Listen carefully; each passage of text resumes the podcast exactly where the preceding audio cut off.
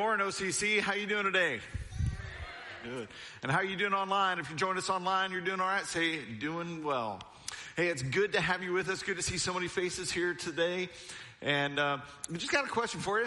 Kick things off. If you were to win the lotto, what would you do with the money? If you were to win the lotto, what would you do with the money?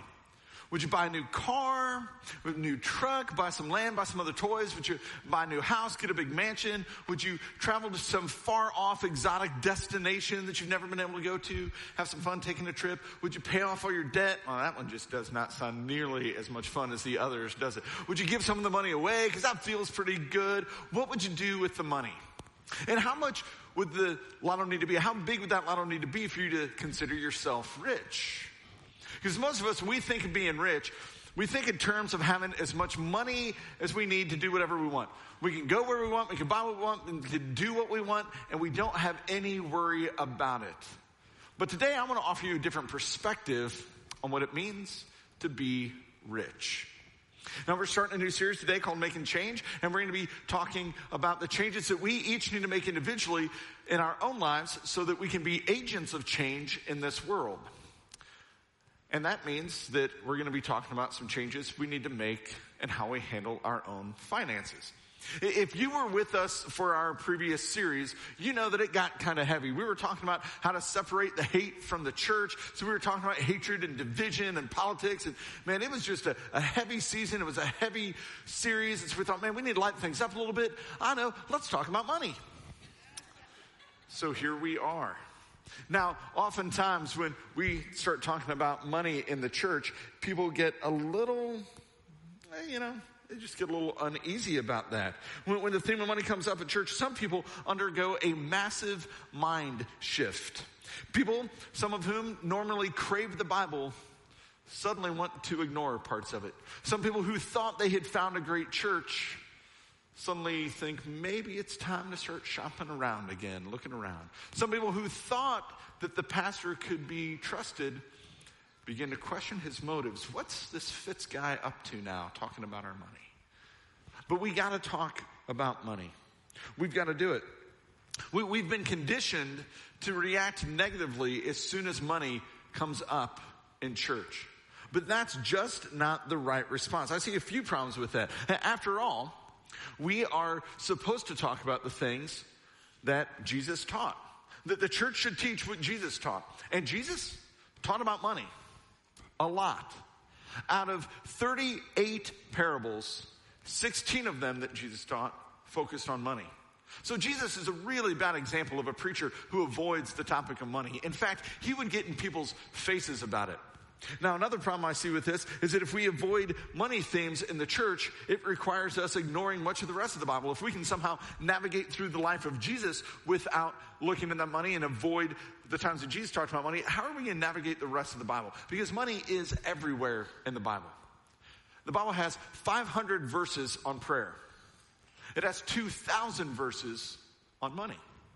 Now that does not mean that money is more important than prayer. That's not what it means. But it does mean that God understands us and oftentimes our money might be the thing we're praying about. And oftentimes money is more important to us than prayer is. And we are really important to God. So God's going to talk about the things that are important to us because He wants to get to us because He loves us and He wants to get us to focus on the things that are most important. So God will talk about what we're focused on and that means God's going to talk about money.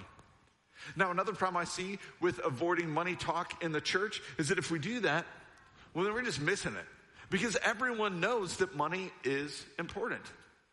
We all talk about money. We talk about money with our significant other. We talk about money with our kids. We talk about money with our bosses and our coworkers and how we don't have enough of it and how we'd like to have more of it.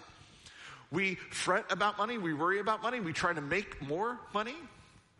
We, we hire financial planners and we buy budget apps and we look into money. Money is important to us and we want answers. We want to be better with our money. And so we look for answers on how to do that. So why is it that when it comes up in church, we suddenly think, oh, that's not the place for it? But God's the one who designed us. God created us. God knows what's best for us. So God's advice for us is the best advice for us. And all of us want to be blessed by God. We say, bless me, Lord.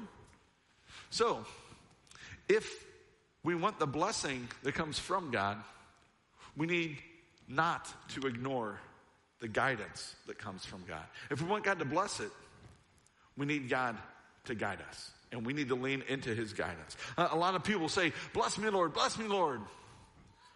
But then they go on and they live like financial atheists.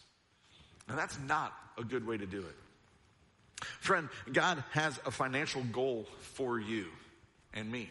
Financial goal for all of us. In 2 Corinthians 8 7, God says, I want you to excel in this gracious act of giving. This gracious act of giving. God wants you to be a great giver. And you're never going to change God's mind on that. And if you were as wise as God, you would want that for yourself also. Now, I know some pastors who don't preach on money. Right about now, some of you are saying, I'd like to know those pastors who don't preach on money. Where are they? What church are they at? Can I check out that church? But I'm going to invite you to lean into this series, not run away from it. We could avoid talking about money here. I could take the same approach as some of those guys who won't talk about money. But if I do that, if I don't talk on this topic, I will be selling you short. Because God's word has something to offer us here. If we don't examine what God's word says to all of us about money, then many of us will never grow in the ways that only giving can make us grow. I'm going to say that for you again. If we ignore what God says about money, then we are going to miss out on the growth that God has for us and growth that can only be found through giving. So let's lean into this topic. Now, I'm not preaching on this because our church is hard up for money and we're in financial dire straits. We're not. We're actually doing all right. I am preaching on this topic because God calls all of us to be faithful with all that we have. And so if we surrender only certain areas of our life to God, if we only allow God to speak into certain parts of our life, then we're missing it. So we've got to allow God to have freedom and have free reign in all parts of our life, and that includes our finances. And honestly, if I don't teach on this part of the Bible, then it will negatively impact our church. If we don't teach on the whole counsel of God and everything God would have for us, then it will limit our ministry reach. If we don't talk about finances, then that means that some of our new initiatives are going to be limited. What new church should we not plant in the coming year or two? What updates and upgrades that need to be made in our next gen area for our students and our kids and our children? What things won't happen in 21 if we don't talk about this? Which missionaries will need to come home from the field? Which missions will need to scale back? Which ministry will be unstaffed and lose momentum and lose traction? what things will not happen here?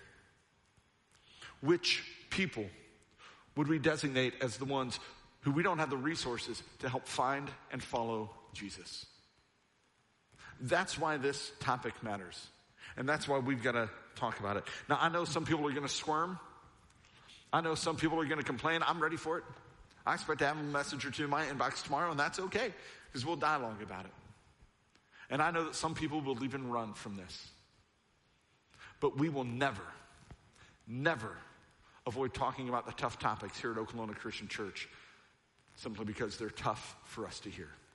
In fact, my experience in ministry and my experience in my own personal life is that when the tough topics come, if I lean into it, if we lean into those topics, it's always better for us than if we resist and go the other way. We can avoid going to church for a series because we don't like what the preacher's talking about. But is that what God would want for us? Is that how God's going to grow us? Isn't it better to lean in, to listen in, and to try? And say, okay, God, what might you have for me in this season? What might want you, might, what might, what? I can't even speak, man. That's trouble. What might you want me to try and attempt differently in this season so I can grow closer to you? That is the best approach. So, in this series, friends, I want you to hear my heart. That this series is way less about what God wants you to give. And this series is way more about what God wants to give to you. But here's the challenge is that so often we are in this system of getting and clinging to things, and we hold so tightly to the things of this world that with clenched fists, we can't receive the blessing that God wants us to receive. And so we got to learn how to let go of some things so we can learn to cling to the better things, to cling to the things of eternity. And so we're going to be exploring that over the next several weeks in this series. Looking at changing some perspectives today and changing priorities and changing our plans and changing our hearts, which is really about change of purpose. So, the series, don't think of it about a series on finances or a series on generosity. It is, but it's so much more than that. It's way more a series about trust and faith and the kind of trust and faith that will bring you blessing, that will open you up to receive from God. So, let's dig into it.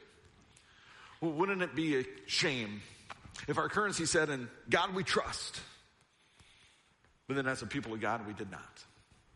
So let me take this back to that first question I asked. How much money would you need to have to be rich? How big would the lotto need to be for you to be rich? How, how big would that lotto need to be? How much money are you going to need to have to be rich? In a recent survey, people who made $35,000 a year were asked how much money they would need to earn each year to feel rich. People making $35,000 a year said, if I made 75 to 100,000 bucks a year, I'd feel rich. But they also asked people who were making $75,000 a year how much they would need. And people making $75,000 a year said, to feel rich, I'm going to need to earn about $150,000 to $200,000 to feel rich. Then they asked people who were making $150,000 how much they would need to earn to be rich. Anybody want to offer a guess on that? About $300,000 to $350,000. About two to three times as much as they were currently earning would get them to the place where they would feel rich. The funny thing is, this survey kept going and there was no limit to it. A few years back, Money Magazine took a poll of their readers. And to be fair, the people who subscribe to Money Magazine are a different segment of the population. But Money Magazine subscribers were, off, were asked how much they would need to make to feel rich, to be rich.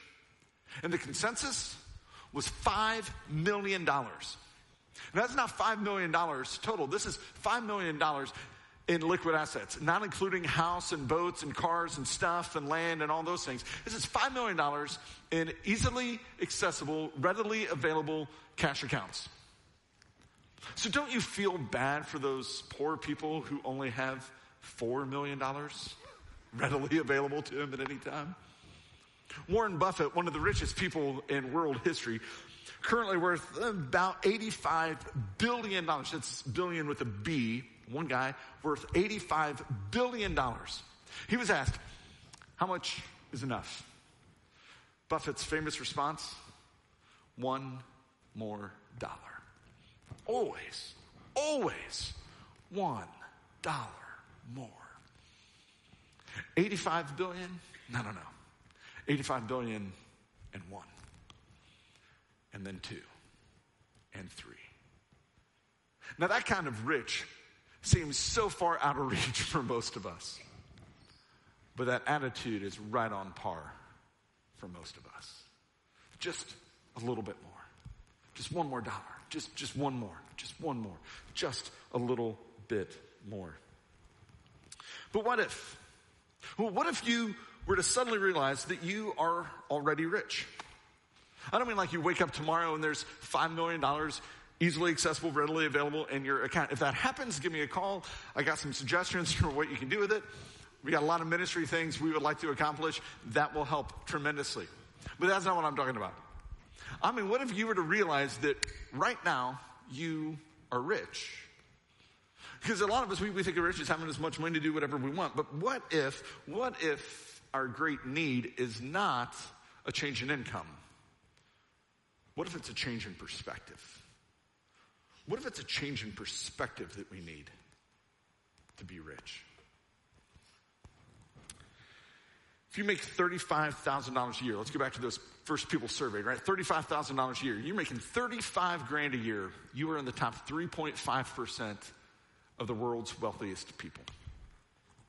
Let that sink in for a moment. $35,000 a year, you're in the top 3.5% of the world's wealthiest people. That means you're richer than 96.5% of the people in the world. Say another way, that means you are richer than seven and a half billion people. You make $35,000 a year, you make roughly $18 an hour. Somebody doing similar work in Ghana, over in Africa, they would make $1 an hour for the same kind of way, or for the same kind of work. Go down to Haiti, that same worker is going to make 10 cents an hour. To help us understand what this means, that means if you're making $35,000 a year, in one month, you have made more than the person in Ghana makes in a year. In one week, you've nearly doubled the yearly salary of the person in Haiti. And that's $35,000 a year. So maybe, maybe for us to make some change, maybe the first change in perspective we need to see is that we are actually richer than we realize. We are richer than we realize. Now, I know that some of you, this, this can sting, because for some of you, 2020 has been a terrible year. Reduction in workforce, reduction in hours, job loss, unemployment, COVID complications. I know that for some of you, this seems like a smack in the face. So I want you to stick with me and hear me out on this. And for those of you who are in hard times, listen, you, you get kind of a pass on this part. Because we feel for you. There's a reason we packaged 225 Thanksgiving dinners the other day and take that to people in our community who are in hard times. Because as COVID has slowed down so much in this economy and so much in this nation, it has only served to amp up our desire to keep ministry moving forward, and it has only upped our momentum in ministry and our message of helping everyone we can find and follow Jesus. And as we head into 2021, we're not slowing down at all. We're going to keep plugging forward. We're going to keep moving forward, full steam ahead with as much compassion as we can. Because people need it. And that's why we're here. So we feel for you. If, if you're on hard times, reach out to us. Let us know. Call the office. Call me. We want to help you out. And if you're feeling upside down in your finances, we want to help you get right side up with that. That's why on the, the front page of our, of our homepage on our website, we've got some resources available. And these are not like quick fix, do it and you're done, and, and one day everything's going to be grand. It, it's not that kind of thing, but it is a, a number of different resources that if you are stuck in one of those ways, it will help you get right side up. And we're willing to work with you and counsel you and help you out on that. And we believe pretty strongly in stuff, help people get right side up in their finances, because that's one of the ways that Satan can just beat us down. And so in 2021, we're going to be launching Financial Peace University. My wife and I took FPU several years ago, and we were doing pretty good with our finances going into that.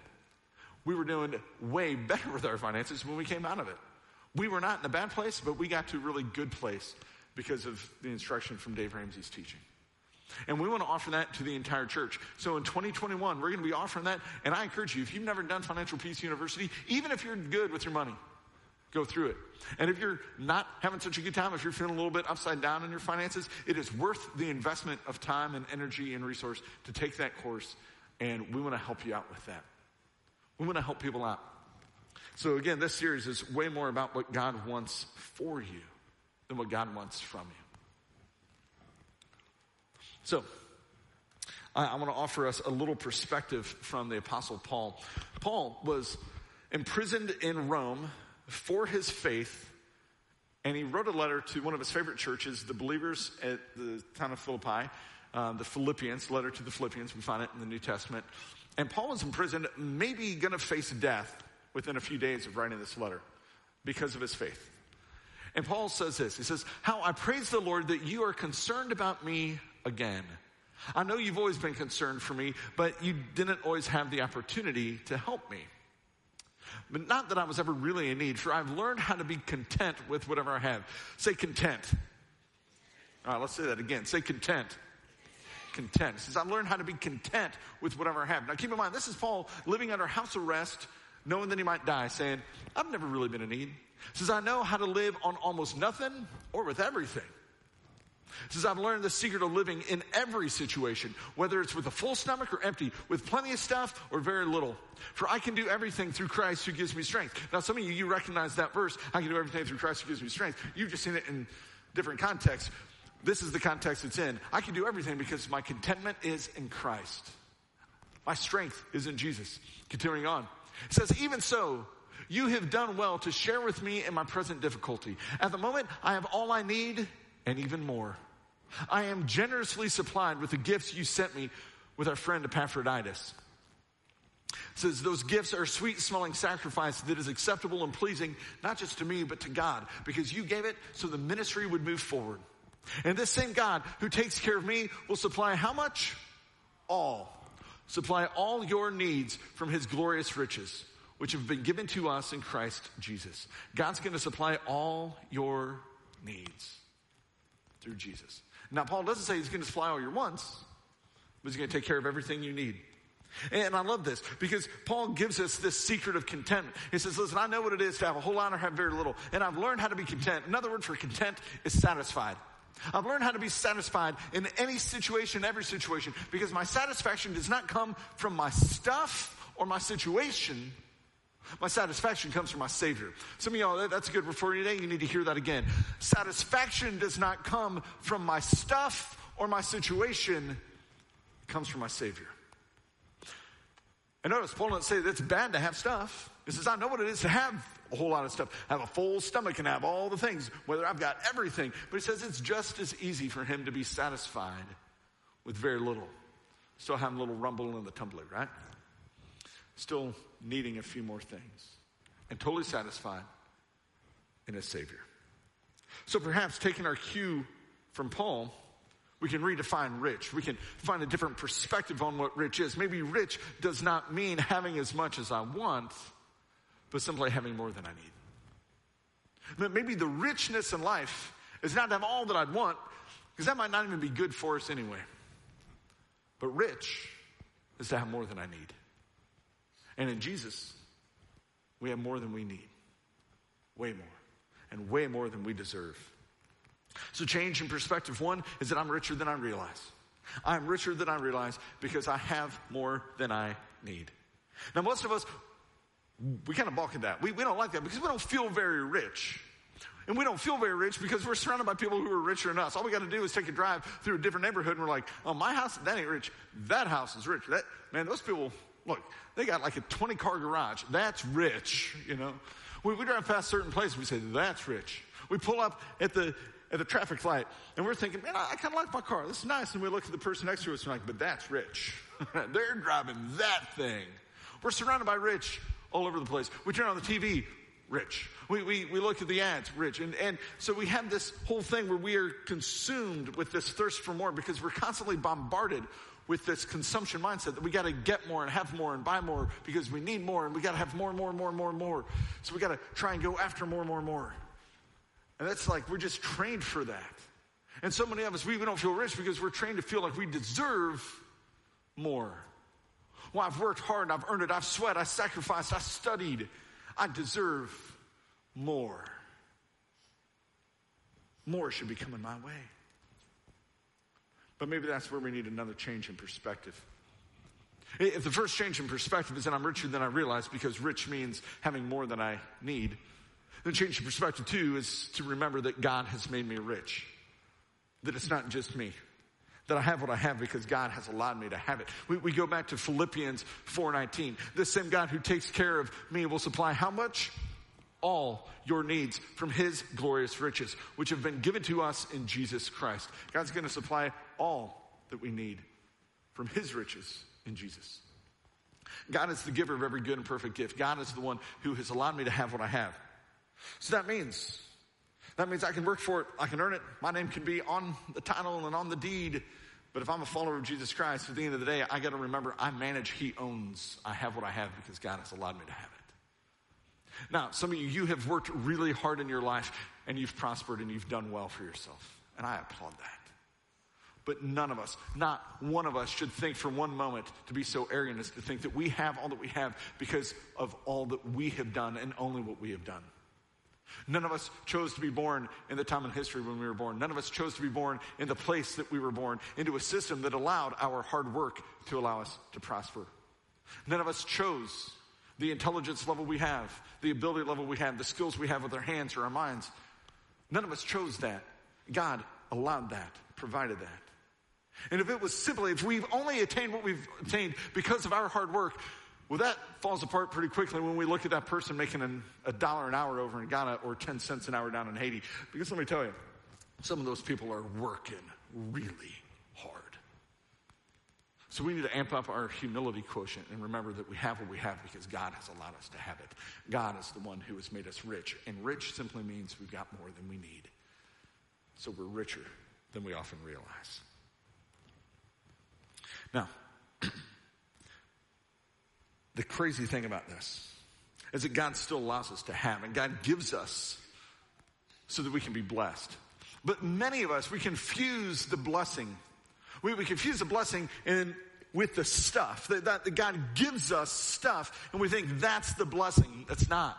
Like the problem with that is that we, we get caught up in this cycle like, oh, this beautiful house that God gave me. Like, I'm so blessed to have that. Oh, this car that God totally wanted me to have, this new sports car, like the blessing of that. Or eh, those can be a blessing, but here's the blessing that comes from that. The way God wants it to be a blessing is when we leverage it for His glory, for His kingdom, and we use it to bless others.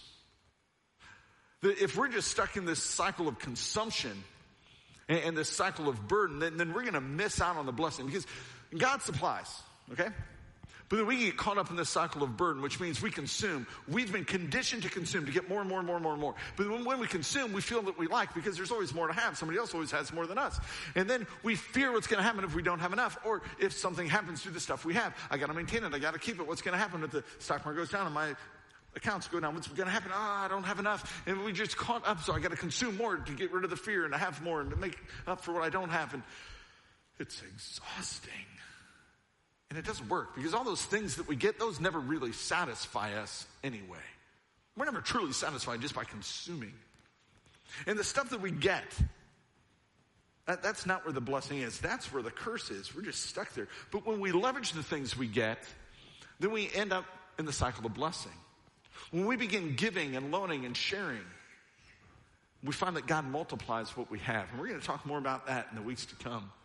And then our faith grows. We see what God does, and our faith grows. And we say, well, I can give. And also, we're in this cycle where we move from consumption to contribution, from getting to giving, from burden to blessing, from I got to have to I got to give.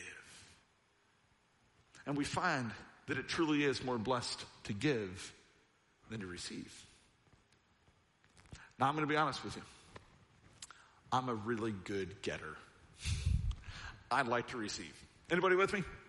I don't know many people who say, no, no, no, I don't like it when people give me good things. When people give me that, that nice meal, when people loan me their lake house, when people do this or that, like nobody's like, oh, I hate it when that happens. Like we are pretty good at but I'm like good at receiving. Okay? So I'm telling you, this, this is like me opening up the inside of my soul and letting you know this challenges me as much as it does you, but this is what I've learned that as nice as that is, and I love being on the other side. The stories I love to tell are not always when I receive. It's way more when I'm on the other side and I get to give. Man, those are the stories that choke me up and tear me up. Those are the stories that change my life. Because I see God do this. I see Him grow my faith and multiply what I give in ways that I could never imagine. That's where the blessing is. Not just in what we get, but when we turn around and we become givers. So the shift is from burden to blessing. The shift is how much more can I get to how much more can I give? And, and this means that to do that, we, we got to loosen our grip on some of the things of this world because there's a lot that we're trying to cling to here. And we got to let go of that because with clenched fists, we, we're unable to receive what God might have for us. And so we got to open up our hands. We got to let go of some things here so we can cling more tightly to the things of eternity, the things that matter most. And as crazy as it sounds, this is where the blessing is. This is what God wants for you. It's not from you, it's for you. Because when we do that, we are freed up from being hounded by the more monster. When we do that, God wants you to be freed up from feeling like you're over your head and living in debt and being chased by the bills and being a slave to the grind and feeling like you're never going to get ahead, never going to get out of it. God wants you to be freed up from that. He wants you to know the blessing of generosity and simplicity and letting go and receiving blessing from Him. Now, most people I know, they want that. They want to be generous givers. And I know a lot of people who are generous givers, and we have a pretty generous church. And I don't know a person who's going to raise their hand in here if I say, who wants to give more? Hey, everyone's going to raise their hand. If I say, who, who doesn't want to give more? Who just wants to give what they have for themselves? Nobody's going to raise their hand. Because all of us, we want to be givers. We're just not sure how. We're, we're not sure if we have enough. For many people, the challenge to give is that we think we don't have enough, and we're afraid that if we give and we give too much, then we're not going to have. Here's the deal most of the stuff that we're afraid, for most of us, most of us, not for all of us, but for most of us, our financial challenges are not survival. It is not food on the table and shelter over our head. For most of us, our financial challenges are, am I going to live at the standard of life that I want to live at? Am I going to be able to drive the car I want and have the cable TV still and do the things I want to do? That, for most of us, is our, is our financial challenge. It's not, are we going to die if we don't have this money? Listen, if you've got a car and you've got a little house to park that car in called a garage, and if you've got some machines in your house that'll help cook your food, clean your dishes, wash your clothes, dry your clothes, if you've got a cell phone, you've got internet, you've got a TV, if you've got more than a couple change of clothes, you're actually doing pretty good. You might be richer than you realize. I love the testimony that Paul gives. It's one of my favorite stories in Scripture. Paul is writing to the believers in the city of Corinth. So he's writing to the, the Corinthians. And he's going to challenge the Corinthians with these people called the Macedonians, the, the people who live in Macedonia, these other believers. And Paul says, Now I want you to know, dear brothers and sisters, so the Corinthians matter to him, they're, they're dear to him. He says, Dear brothers and sisters, I want you to know what God in his kindness has done through the churches in Macedonia, this other collection of churches. They are being tested by many troubles and they are very poor. That doesn't say it strongly enough. The original language says they are in extreme poverty, destitute poverty. They got nothing. And Paul goes on, he says, but they're also filled with abundant joy. All right, so they got nothing, destitute, extreme poverty, filled with joy. Like they can't have more joy than they have. And their joy is overflowing in rich generosity. Do the math. It's crazy math here, right? Totally poor, couldn't be poor, tons of joy. Their joy overflows in generosity somehow. And Paul says, I can testify that they gave not only what they could afford, but far more. These are not people giving out of their abundance. These are not the money magazine. If I only had another million dollars, then I'd be rich people. This is not Warren Buffett, one dollar more. This is the person living in a tent saying, How much more can I give? And they did it of their own free will. They were excited to give. They begged us again and again for the privilege of sharing. These are the people who had nothing. And they, they begged to be in on the blessing to the believers in Jerusalem. They even did more than we had hoped, for their first action was to give themselves to the Lord and to us, just as God wanted them to do. Let's pause on that, because here's the deal. Listen, you could write a check for five million bucks, you put in our offering. Now, we'll be happy you did. We can do a lot. That's going to supply a lot of ministry, okay? If you got that, yes, we will take it and we can use that. But if you've not done this, if you've not given yourself to the Lord, listen, God will use that money, but you're still hurting. Because this is what God wants. If you're going to give anything, you, you give yourself to Him. You give your heart, your life to Him. The rest follows. When you give your life to God, when you fully surrender all of it, the rest follows. Everything we have, it becomes a lot easier to give those things up because we've already surrendered ourselves. But if all we do is surrender some money, listen, that didn't get you into heaven. You can't buy your way in. You can't borrow your way in from somebody else who's got faith. You can't earn your way in. It's not going to happen. You give yourself to the Lord. And if you've not done that, that is your takeaway today. Several years ago, I, I built a shed in my backyard. This is when we were still living up in Illinois. And I built the shed in my backyard. It's a pretty nice shed. It's pretty decent size. It's about the size of the homes in the, the shanty homes in the slums of Nairobi, Kenya. And I've been there and I'd seen some of those homes. But I built my shed mostly out of, actually exclusively out of salvage materials, stuff that other people were getting rid of. Lumber they didn't want or need, plywood they didn't want or need, uh, roofing materials, siding that came off somebody's house that was still really nice. They were just changing up their color. So I built this shed, a really nice shed. Cost me nothing. It's pretty nice. And in the shed, you know, I stored my lawnmower and, you know, outdoor games and, you know, our patio stuff in the wintertime and my grill would go in there in the winter. And, and, it was a nice shed, it had a door to the lot and it was nicer than the, the, those shanty homes over in the slums of Nairobi. Because in Nairobi, like, man, like my house, my, my little my house, my shed, it had a door that locked, it had a ramp up to it, it had a raised floor, so I didn't have to worry about, you know, problems with, with moisture underneath. There was no river of sewage that ran in front of that like there is in some of the, the slum. At that same time, my family and I, we, we were supporting this little girl named Christine through Missions of Hope International over in Nairobi. Pay no attention to this goofy looking dude, but look at that sweet little man. She's a sweet, sweet little girl. And, and little Christine, we supported her. It didn't take a whole lot, but we supported it. It provided clothes and some food and an education. And, and at Easter time that year, Christine writes us this letter she says, What will you do for Easter?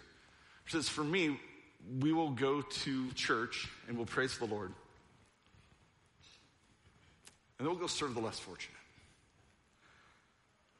Not been to Christine's home. I, have been there in the slum, and I, I'd seen this home. Dirt floor, no real beds, two rooms because there was a wire with a sheet, no door that locked, no windows a metal roof. It's this little porch where they, they would hang their clothes to dry after they would wash them in the dirty water. No air conditioning, no electricity, no running water. You had to walk down the street, if you can call it a street, to the bathhouse where you might be able to take a shower and might be able to get some water if the gang wasn't there because the gang would make you pay. A, an old coffee can with charcoal in it as their heater.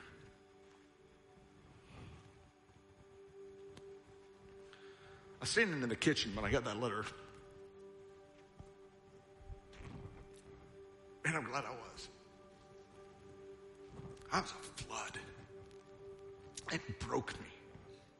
This sweet little girl who lived on nothing. Immediately, I'm reminded of the Macedonian believers. Lives on nothing. After we praise the Lord at church, we're going to go serve the less fortunate.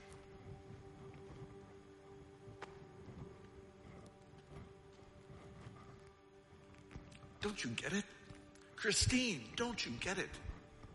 You are the less fortunate. You are the. My lawnmower has a nicer house than you. And you're going to go serve the less fortunate? Don't you get it? Church, she gets it. She gets it perfectly well.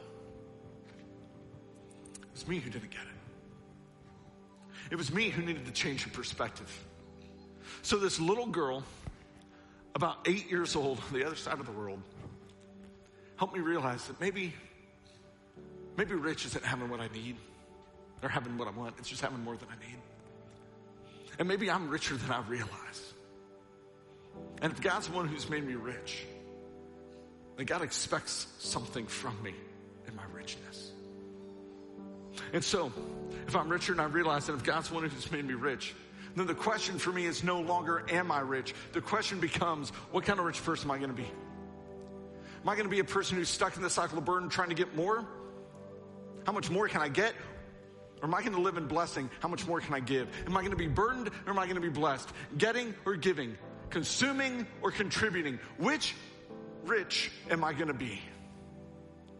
And that's a question God has for all of us. And this is not to guilt you or to shame you. We don't have to go to the other side of the world for that. We just got to take a drive through our own city and we'll see that.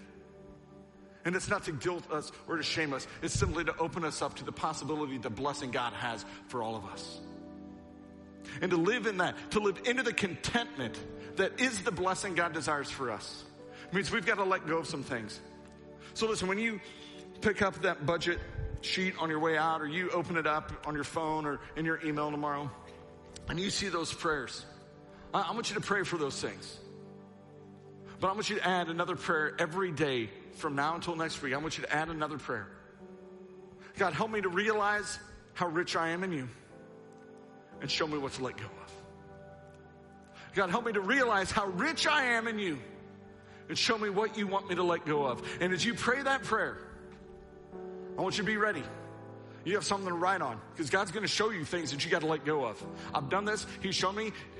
It's sometimes hard. And you don't have to start let go of it yet, but we'll kind of talk through that in the next few weeks of the series. But you pray that prayer, God, help me realize how rich I am in you, and you show me what I need to let go of. And then you start making note. You start keeping a list of the things God's going to tell you to start giving up. And let me tell you, anything you give up, is simply going to end up with way more blessing. Let's pray. God, we confess that because we live where we do and the kind of culture we live in, that we are so often con- consumed with more. And we've bought into that cycle where we just got to get more and earn more and think we deserve more. And, and God, we forget how much we already have in you. Salvation from you that can't be bought, earned, or borrowed. We have way more than we deserve. We have way more than we need. And it's all from you. And so, God, I ask you to break our hearts right now and to break the idols of our hearts, the things that we cling to that we need to let go of. Show us what we need to let go of in this world so we can cling more tightly to your hand in the things of eternity. Show us how richly blessed we are in you. Help us to realize that and understand that. And God, if there are any today watching online or here in this room who have not surrendered their hearts to you, we pray that that's where they begin that today, that right now, the Holy Spirit, you would press upon them their need for you, to surrender to you, and to receive the blessing of salvation that comes from you and you alone, Jesus. So we pray for that above any of this other. Because we're convinced that once you have that, you've got all of us. And so, God, for all of us, if there are areas of our life that we've been holding back from you, may we surrender that to you. Would you break us of those things so that we are totally freed and surrendered to you to live in the blessing that you have for us. And we pray this in the name of Jesus, who's given us so, so much.